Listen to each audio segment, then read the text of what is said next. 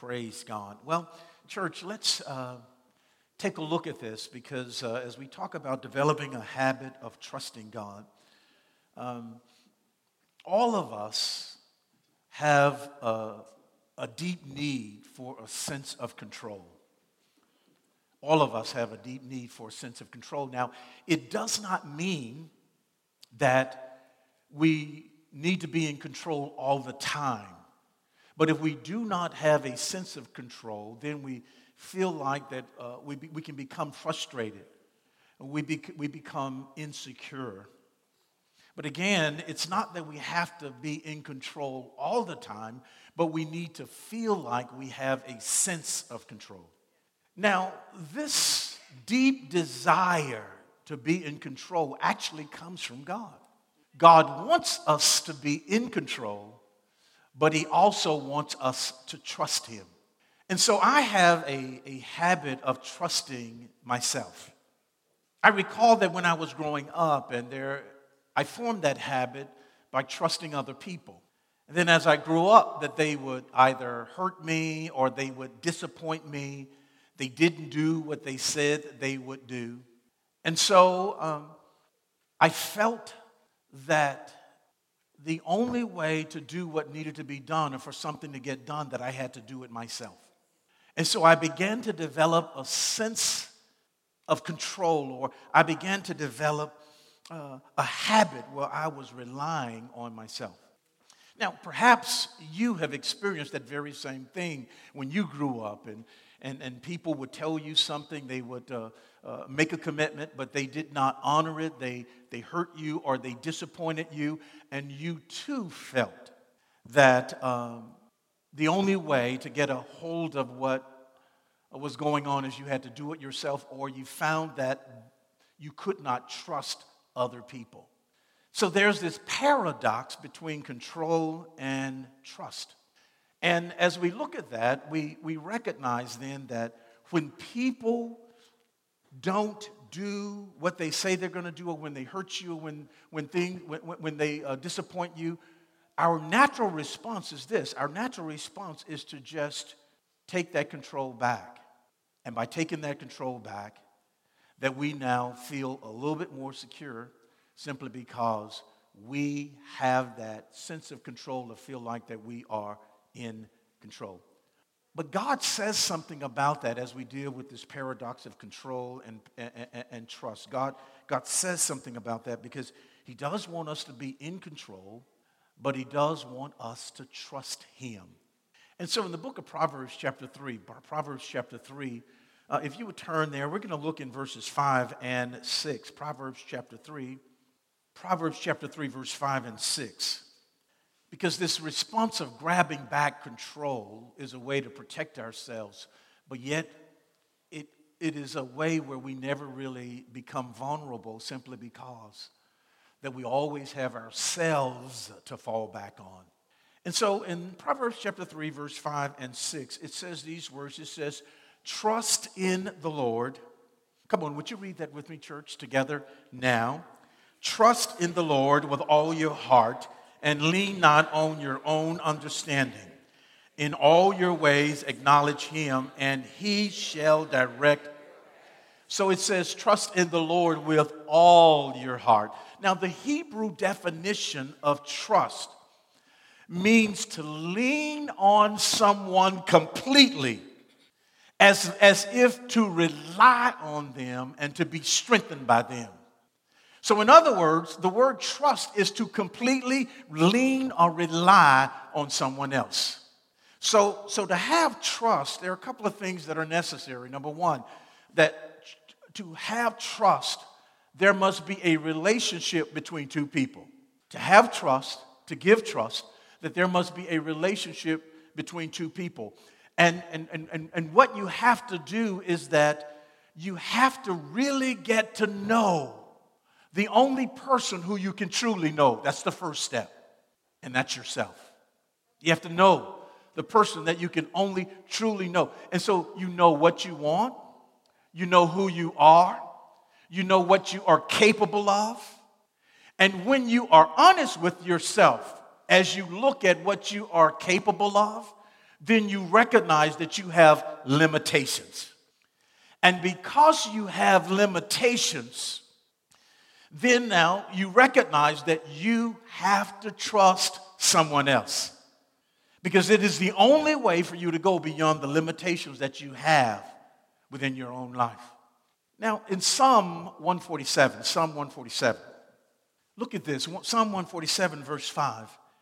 It says, the, it says it like this. Champions, let's read it together now. Great is our Lord and mighty in power. His understanding. Oh my God. Great is our Lord and mighty his power. And it says that his understanding has no limit. And so God is totally above what we could even imagine. He's not material, so he doesn't dwell in matter. God's not spatial, so he doesn't dwell in space. God, God is not temporal, so he doesn't dwell in time.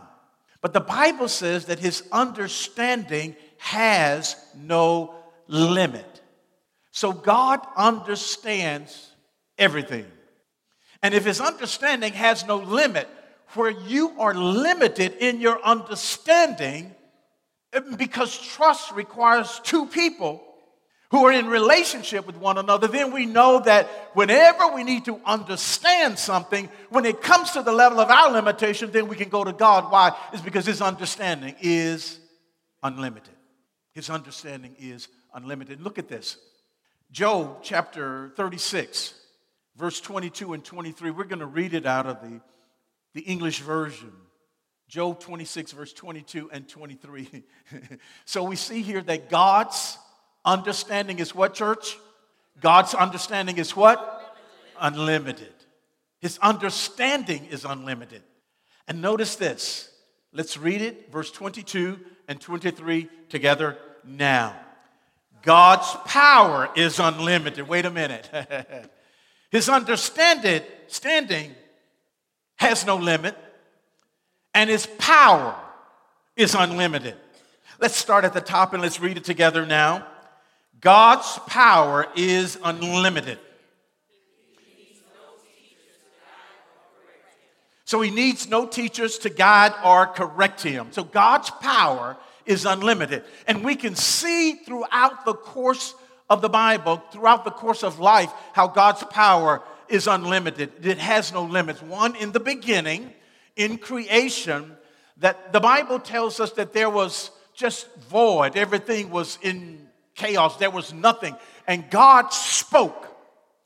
And whatever he spoke, he began to see what he spoke. And so notice this that out of nothing, God created something that could be seen. So his word is unlimited, his power. The Bible says it is the word of his power. So his word is unlimited and his power is unlimited.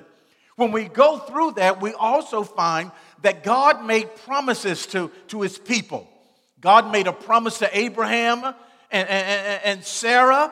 And, and, we find that when he made that promise to them, that, that they were trusting him for a period of time. And then they wanted to be in control of it themselves. Abraham did. But you know what's amazing about that? Is that if we'll just obey God, then what happens will happen God's way. As, as Brother Damon read about the relationship you know what the purpose of a husband is to his wife is to cover her. Uh, uh, uh, in a relationship, he is to cover her. And, and when you were barren and did not have any children, it was seen as a curse because you were not fruitful or you were what was considered barren. And you know what? As long as Abraham was just with Sarah, no one would have known was it Abraham or was it Sarah? But the moment that Abraham had to control what God had promised, then he revealed that nothing was wrong with him. And he began to, to uncover Sarah, and everybody could see that she was the one who was in the term during that time cursed. And so notice this if, we, if he would have just done it God's way, then the relationship would have been how God intended for it to be. And so, what God does, God waits until Sarah cannot have a child. Abraham cannot have a, does not have a seed. And so, out of his power, he spoke a word, and Sarah conceived, and she had a child. And I love the way it says it because God spoke to them. He says, Why is Sarah uh, laughing when I said that you're going to have a child? And he says, About this time next year. Isn't that the same thing he said to Mary? And he said that she will have a child. So we find here that God's power from creation to the father of faith, but then also, notice this, his, his power in creation to lay the foundation for us, and then he did it with a family, but then his power was released to a nation. Because when the children of Israel, when, when, when God's people left Egypt, uh, the Bible says that they were obedient. They left Egypt, and as they left Egypt, they, Egypt, they got into the wilderness. And God said that He, he caused a, a, a manna to fall from heaven. That's power. That's a miracle. But something happened is that Abraham, I mean, or Moses rather, Moses said, God said, the people started complaining that they only had manna and they wanted the, the diversity of their diet that they had in Egypt. And so God said that what I'm going to do is I'm going to cause meat to come and you're going to have meat and you're going to have manna. And, and, Moses says these words. Moses was like blown away. He says, uh, God, do you know how many of us it is? Now, if you thought after reading the scripture that it was a miracle what God did when he multiplied the fish and the bread for the five and fed the 5,000, Moses had that same problem because the Bible says Moses said to God when he says he was going to give them a meat for a month, Moses says that God, I'm not sure that you, you, you recognize that it's 600,000 men. And, and with the women and the children, how are you going to feed all of us? And Moses says that, do you want us to kill the herd so that we can eat? Do you want us to gather the fish out of the sea so that we can eat? And in Numbers chapter 11, verse 23, God answered him. I, am gonna let me show you what he said. Look at this. The Lord said to Moses, Is the Lord's power what? Moses says, Gosh, how are you going to feed millions of people for a month? Meat. You want us to kill the herds? You want us to, to, to get the fish out of the sea? How are you going to do it? And God says, Is my power limited? Look, we've got to recognize and believe and trust God that beyond what we can see, beyond what we have, beyond what we can do in ourselves. God's power goes beyond that.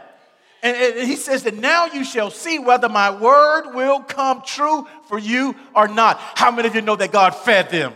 He fed a manna. The scripture tells us that they lacked for nothing. So you're looking at a bill. God says, Is my power limited? So he says that uh, my power is not limited. You can see whether my word will come true for you or not. And so then we recognize then that as, as God speaks to them and we, and we see that his understanding is not limited, we see then now his power is not limited. And because he is the same yesterday, today, and forever, what we see that God did in the past, we can tr- where we see that he understood in the past, where we see that his power was not uh, unlimited in the past, he's the same right now, and he'll be the same tomorrow. So let's take a look at this a little bit further. Would you say that with me? I declare, I declare. that God's power, God's power, God's power is not limited. Come on, would you say that God's understanding is unlimited? Trust must exist between two people. I declare I am limited, but my God is unlimited. Now, if God wants you to be in control, and if God wants you to trust Him, exactly what He wants us to be in control of. And in 2 Peter chapter 1, He wants us to be in control. But what does he want us to be in control of? 2 Peter chapter 1. Let's read it together. Now, his divine power has given us everything we need for a godly life through our knowledge of him who called us by his glory and goodness. Look at this. His divine what? His divine power, which is what? Unlimited. His divine power has given us everything. So notice this that where our limitation goes, that the power that God has given us because we trust Him goes beyond our limitation and it taps into His power, His understanding. Can you imagine having the understanding of God and the power of God? You see, you do that when you trust Him. You know, let me give you an analogy that a, a, a husband and a wife, there are strengths that God puts us together, and He puts us together where actually we have complementing strengths or, or, or, and weaknesses. So, for instance, my weaknesses are Gwen's strengths. My strengths are Gwen's weaknesses. But if we flow together, then there is no such thing as weakness in the relationship. Why? It's because if I allow her to operate in her strength, and she allows me to operate in my strength, then we've just got a strong family, strong relationship where there is no weakness. See, you've got to recognize so often we want people to become like what we are or who we are. And God says that you don't understand relationships. See, because relationships are, God puts things that are different so that they can fit together to accomplish His purpose. And you think about a, a, a socket that's in the wall. There is power that's connected to that socket. But, but you say you put a socket against a socket, and you will never tap the power. But a plug is different than a socket. But a plug was created to fit in a socket. And when you put the plug in the socket, the power that you cannot see become manifested and now you can see what you did not see simply because you allowed the thing that was opposite to become complementary. And that's what God does in our relationship. So we recognize that, you know what, I've got a limitation, but I know somebody that I'm in relationship with that is un- has unlimited understanding. He has unlimited power, and I can trust him so I don't have to control anything. I can have a sense of control. But where does my sense of control come from? It comes that I trust God and He will never leave me nor forsake me, and I'll lack for no good thing. So, so, so, so look at this. Let's start at the top one more time, verse 3. Then we're going to go to verse 5. Let's verse 3. Let's, let's read it together now. His divine power has given us everything we need for a godly life through our knowledge of Him who called us by his own glory. Now remember that you must know the one you're in relationship with. So you know yourself, you know your limitations, you know what you can do and what you cannot do. Once you accept it, then you now know the other person who you're in relationship with, which is the Holy Spirit. And then now we know that He has no limitation. And so now we live a godly life through our knowledge of Him. Let's, let's go, verse 5. Let's read it together now. For this very reason, make every effort to add to your faith goodness, and to goodness, knowledge, and to knowledge, self control. Stop right there. So, what does God? God does want you to be in control. But what does He want you to be in control of? Yourself.